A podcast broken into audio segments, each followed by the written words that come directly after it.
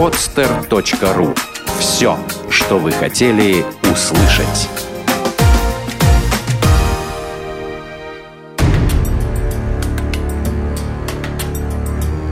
Андрей Шарков представляет. Антология Кидалова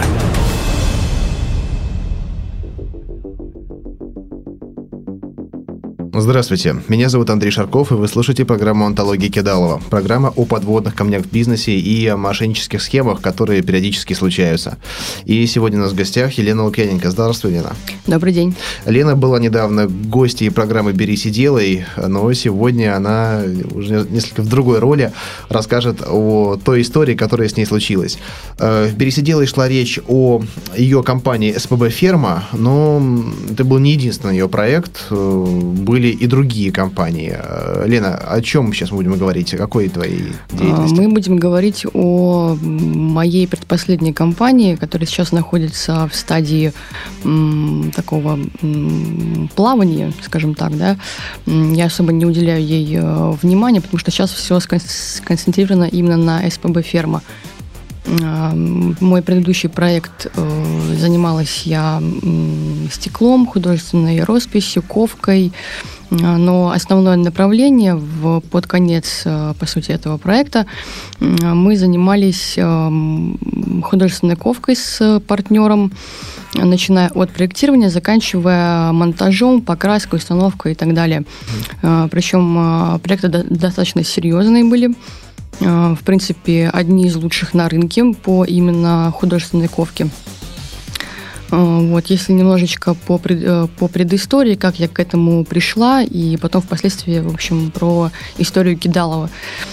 Начала я заниматься бизнесом примерно в 17-17 с половиной лет. Начинала с Э, поставок небольших э, спортивных вещей в спортивные магазины при склонах.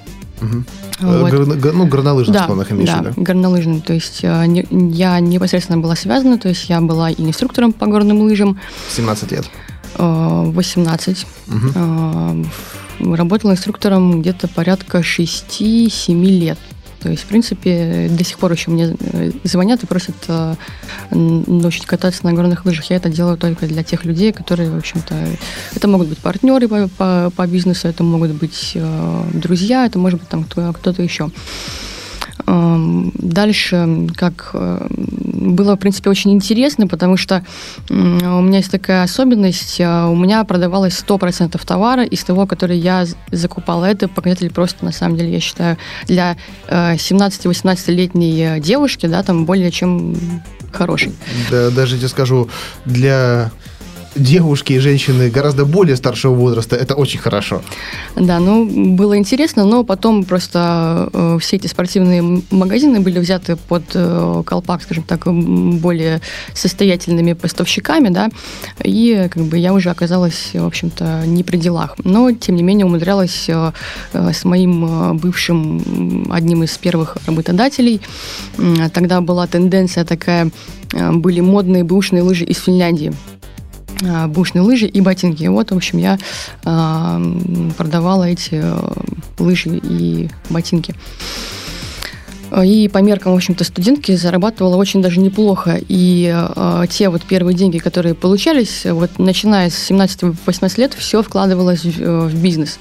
То есть у меня, в принципе, даже, по сути, с 18 лет, наверное, не было такого нормального отпуска. Да, там я отдыхаю в Карелии, там где-то еще мы отдыхаем, на квадроциклах катаемся.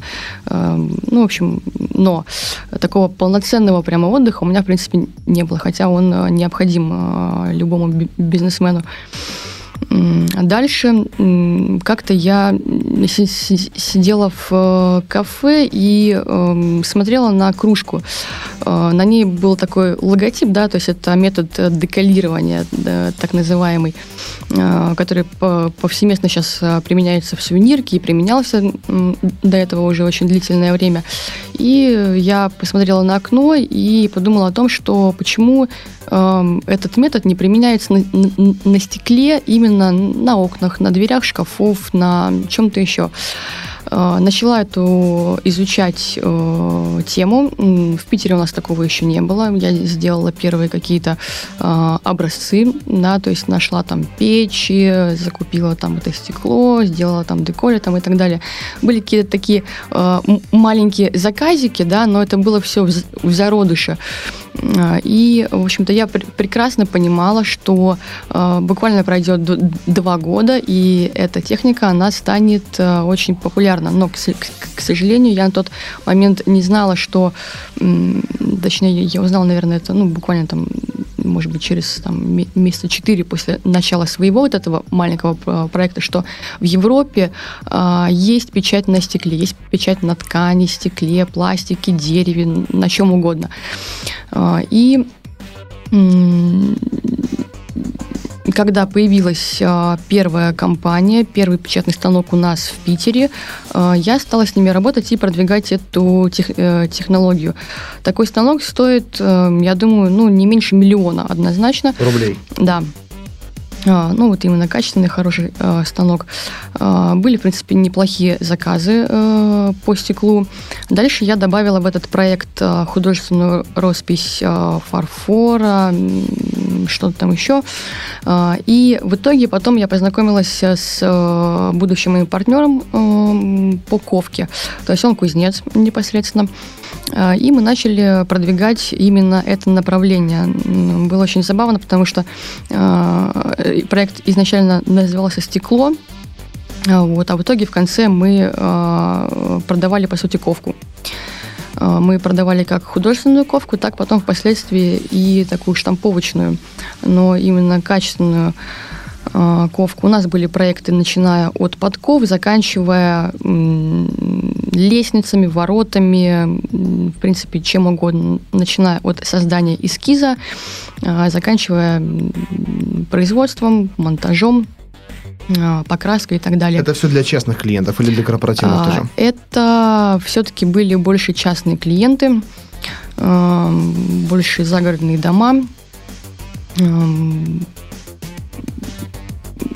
Принципе, сама история вот этого Кидалова очень такая познавательная по причине того, что все молодые бизнесмены прекрасно понимают, что э, нужно разбираться в, в юр-вопросах, да, нужно понимать специфику составления договоров, э, либо э, нужно иметь хорошего юриста в компании, э, либо нужно нанимать юриста, либо обращаться к другу, э, либо кому-то еще, но, в принципе, это такой очень большой э, просест э, для молодых бизнесменов именно юридические вопросы составления договоров.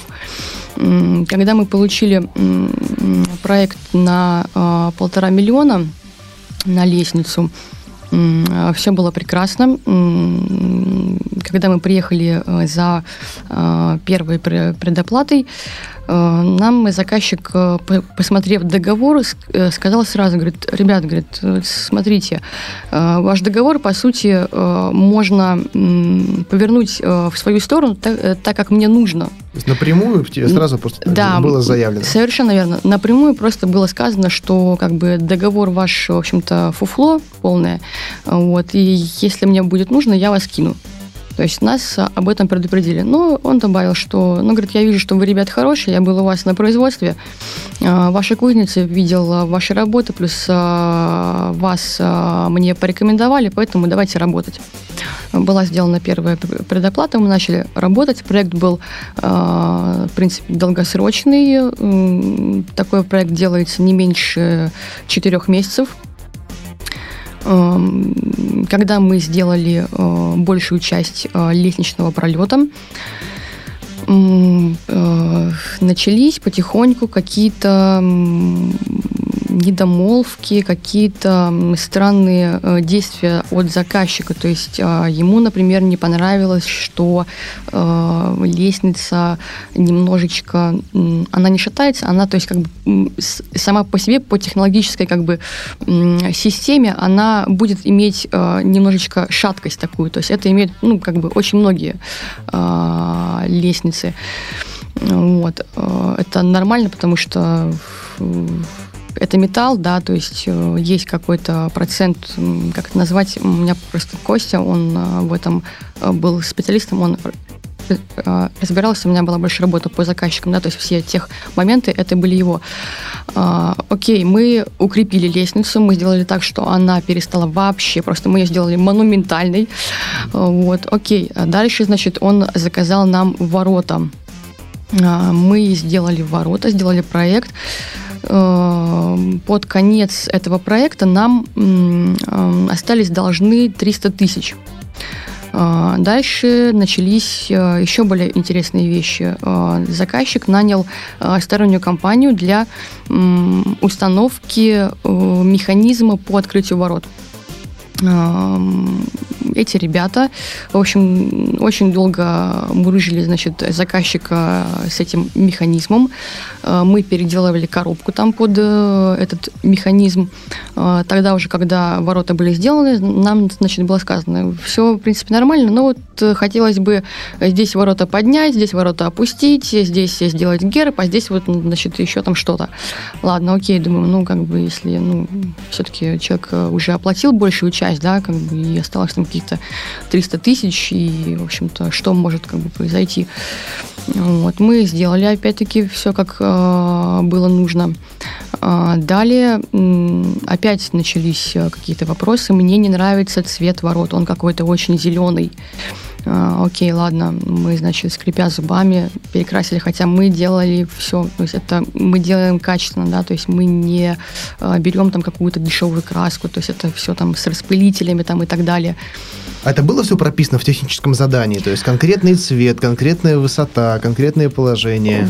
Понимаешь, вот в этом-то и вся сложность а, подобного проекта, тем более художественной ковки, потому что здесь все-таки присутствует вариант того, что здесь нужно было бы прилагать образцы покраски а, металла, допустим, да, здесь нужно было бы а, вплоть до а, прописывать а, температурных режимов тогда, когда мы приезжаем, когда нам это нужно, а не тогда, когда нужно ему. Здесь а, этот договор получился бы, я думаю, ну, не меньше страниц 20, 100%. Если делать все по тех заданию, если еще учитывать, э, допустим, какие-то сметные вещи, да, то есть болтики, там, сварка, там, и так далее, количество сварок, э, количество ударов по металлу, там, и так далее, то просто я боюсь представить, какой это может быть договор. Вот. И, в общем, и в целом э, три раза мы перекрашивали ворота, потому что цвет заказчику не нравился. Э, когда, значит, в очередной раз э, он нам позвонил, четвертый раз, и сказал, что мне не нравится цвет ворот. Мы поняли, что, а, к сожалению, как бы больше мы делать не будем, потому что мы и так уже превысили, а, нам должны 300 тысяч, а плюс к этому всему мы еще потратили на материалы, потратили свое время, да, то есть, ну, не меньше 350 тысяч, в общем-то, осталось у заказчика. По сути, с таким договором мы не могли бы даже выиграть никакой суд. То есть, возможно, мы бы выиграли суд, да, то есть э, есть э, там э, разумные, скажем так, рамки в договорах, да, вот, но учитывая, что нам пришлось бы платить адвокату, мы потратили бы время на это, неимоверное количество. Плюс у этого человека все-таки было больше связей, нежели чем у нас, и больше денег. И на тот момент все-таки у меня лично не было таких вот контактов, а, с помощью которых решаются некоторые вопросы, да, то есть когда ты звонишь а, человеку, говоришь ему, там, не знаю, Владимир Иванович, вот такая вот ситуация, да, помогите решить. Вот, там, и, допустим, какой-то определенный процент этот вопрос может решиться. Вот, поэтому, к сожалению, мы потеряли эти 350 тысяч, вот, что, в общем-то, было Э, очень неприятно, потому что работу мы делаем качественно, и э, просто неприятно такое по-человечески отношение. Э, то есть он просто открытым текстом в итоге он сказал, ребята, я вам платить А он не даже буду. ничего не говорил. Он даже ничего не говорил. Он вообще ничего не, не Хорошо, говорил. а вы могли, э, могли же там демонтировать установленные э, объекты? Лестницу точно нет. демонтировать ворота Вопрос сложный. Я боюсь, что пока бы мы демонтировали ворота, туда бы приехала бы, э, не знаю, так, с пятерку хачиков с дубинками, да, значит, и, в общем-то, ушли бы мы оттуда вообще целыми. Такой вот вопрос. То Поэтому, вот да, то есть было. было непонятно, что это за человек, в принципе, и на что он способен. Вот, потому что э, потом впоследствии мы слышали, что, в общем, там человек совершенно неадекватен, вплоть до того, что орет там на своих каких-то а, работников, вплоть до каких-то нереальных угроз в плане «да я там закопаю» там и так далее. Но когда мы начинали с ним работать, вполне адекватный э, человек полностью все понимает, полностью все как бы все в порядке. Первое предоплата была там вторая, там все было идеально, не было задержек, все было в порядке. Вот, это, наверное, говорит о том, что всегда нужно держать руку на пульсе, несмотря ни, ни на какие вообще, даже если ты работаешь с заказчиком уже э, длительное время, очень большое время, да, всегда есть э, э, вариант того, что неизвестно, что у человека щелкнет в голове.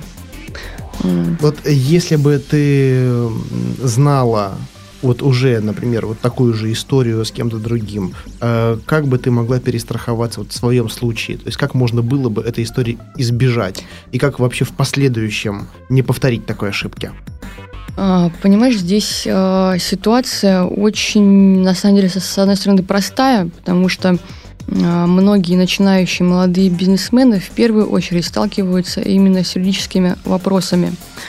А, и многие не подкованы. Если ты не учился на юрфаке, а, вот, если у тебя нету к этому какой-то любви, способности, такого прямо интереса, такого серьезного, то, скорее всего, вот именно юр вопросы, они будут очень сильно проседать.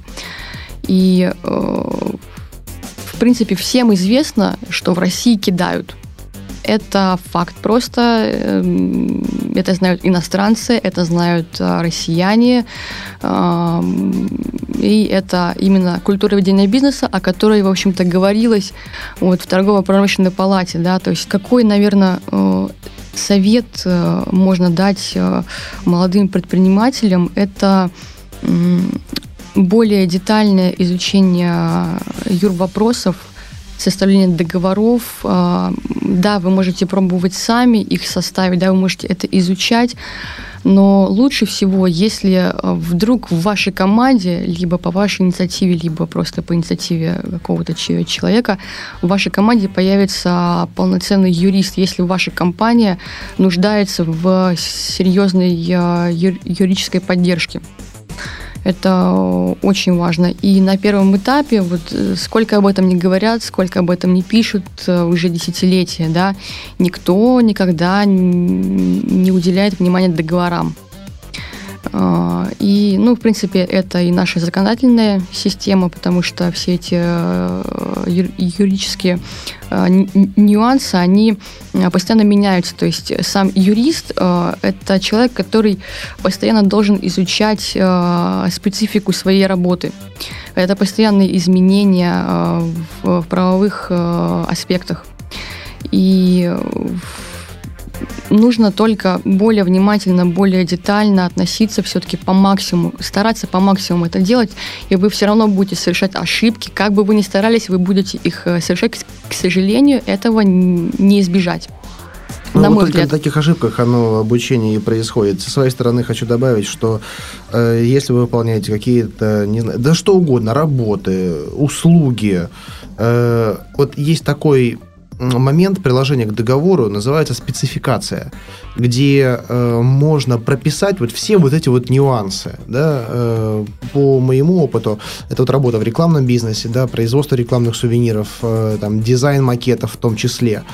Э, в спецификации прописывается вот все, сроки, критерии, параметры, цвета, э, отдельным приложением техническое задание, да, которое заказчик формирует, чтобы не было такого, э, когда тебе говорят, вот я имел в виду другой зеленый цвет, немного другого оттенка, да, все, что можно классифицировать и зафиксировать, э, это должно быть отражено в договоре, должно быть отражено в техническом задании и точно так же спецификации, где и должны быть отдельно прописаны э, пункты по работам, которые являются отклонением от технического задания, да, и опять же, это уже дополнительные соглашения, потому что иначе можно так 10 раз, там, 20 раз бесконечно можно переделывать, да, э, искать там нужный цвет, э, ждать, когда будет на него падать там свет под определенным углом, да, и это все будет тянуться бесконечно, ты будешь тратить на это кучу денег и сил, как э, подрядчик, э, клиент, э, зная вот эти все нюансы, будет над тобой просто издеваться. К сожалению, такие есть.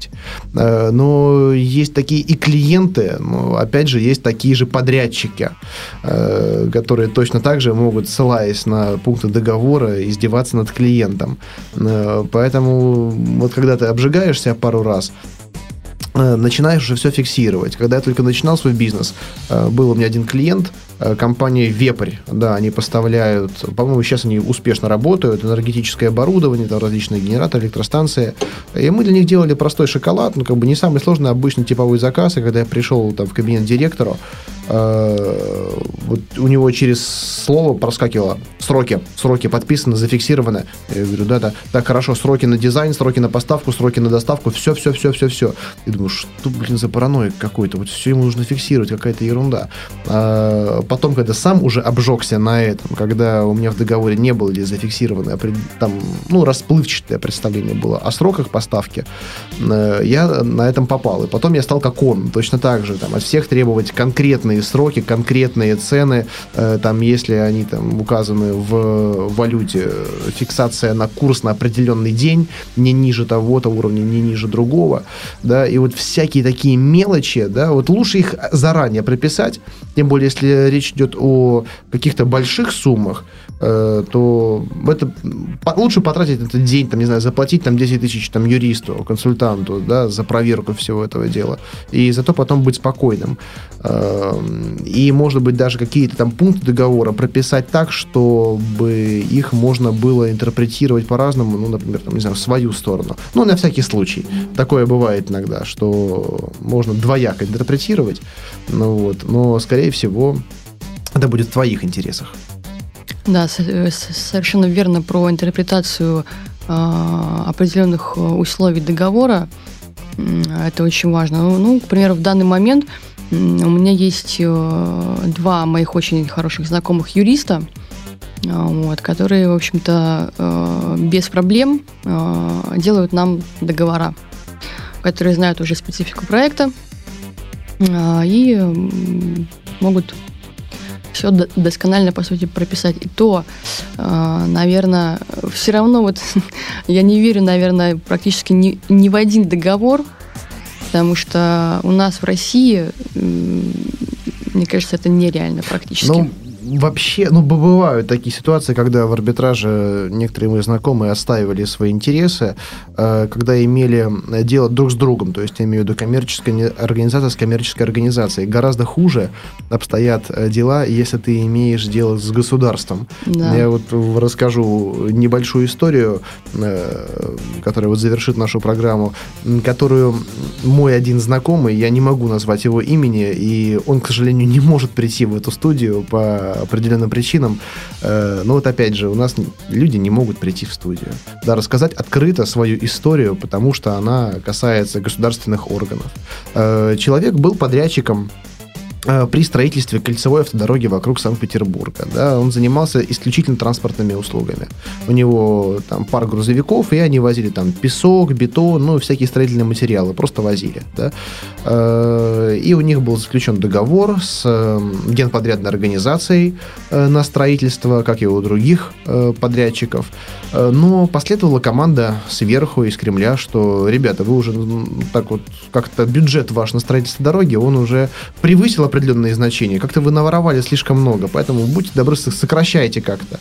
И, естественно, там, не знаю, там, какие структуры пытаются сокращать любыми способами, и как они это делают. Типичная ситуация. Они э, меняют э, состав директоров, э, той структуры, которая ведет расчеты со своими клиентами, никого об этом не предупреждает.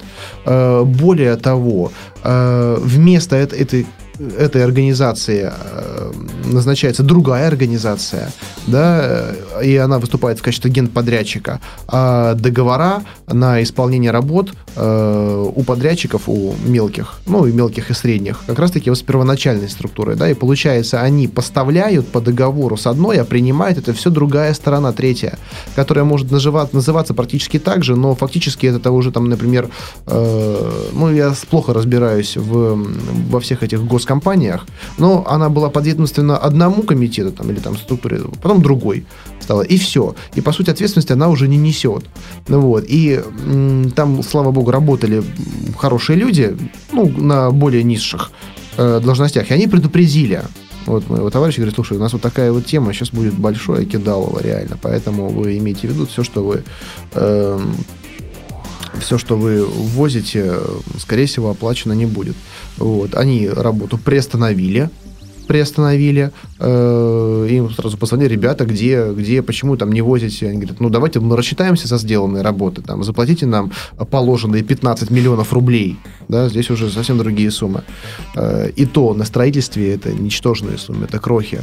Ну вот, они сразу звонить перестали, и потом, когда э, те уже начали э, какие-то разбирательства, то, э, вот мой товарищ, он как раз таки юрист и занимается в этой компании юридическими вопросами, и э, в судах отстаивает интересы, э, они начинали подготовить документы, и к ним пришли люди из ФСБ.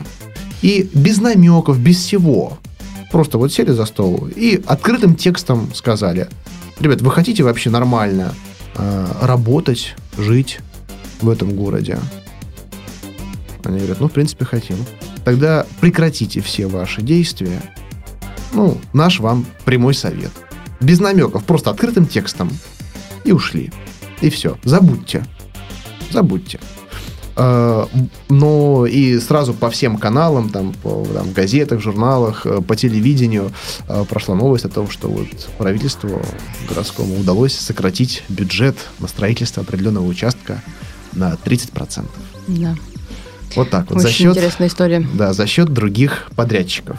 Ну вот, но я думаю, специфика работы с государством Э, будет отдельной темой э, программа «Антология Кидалова». Мне кажется, можно под эту тему делать вообще отдельный подкаст, отдельный проект, отдельный сайт, потому что здесь истории будет очень много, и хочется, чтобы люди о них знали и э, понимали, каково это. А работая с госорганами, там, по тендерам, по конкурсам, имейте в виду, это всегда постоплата, да, поэтому вы сначала делаете, потом вам оплачивают. Возможно. Ну да, если повезет. Вот, потому что, оказывается, вот есть люди, которые... Э, ну, это совсем грубая история, но есть гораздо там, более тонкие инструменты механизма, когда на там, определенном чуть ли не законодательном уровне там, меняется положение по каким-то снипам, по каким-то нормам, да, и э, там уровень пола, э, который был залит в каком-то госучреждении, по старым нормам он соответствует, а по новым нормам он не дотягивает 2 миллиметра. 2 миллиметра, а залито там полов на тысячи квадратных метров. Да, если это еще кат, как рассказывала мне одна из заказчиц, э, делают буквально там на 1-2 буквально сантиметра, может быть даже 50 миллиметров. Да. Не 50 э, миллиметров, а 5 миллиметров, да, там. Если все это по каду прокатить, угу. ну, в общем, такая получается кругленькая сумма. Да, да, так оно и получается. Но это уже будет другая история. Так что, друзья, прислушайтесь к совету Елены, э, смотрите, проверяйте, давайте там на консультации все ваши договора, лучше перестраховаться. И тогда шансов, что вас кинут, э, будет меньше. Они не исчезнут совсем, но ваши возможности, они, шанс увеличится, сработать да, качественно. Совершенно верно. У нас в гостях была Елена Лукьяненко. Спасибо, Лена. Спасибо. Меня зовут Андрей Шарков. Это была программа «Антология Кидалова». Присылайте нам свои истории.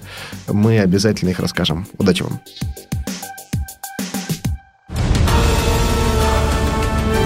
Антология Антология Кидалова. Авторский проект Андрея Шаркова. Сделано на podster.ru Скачать другие выпуски подкаста вы можете на podster.ru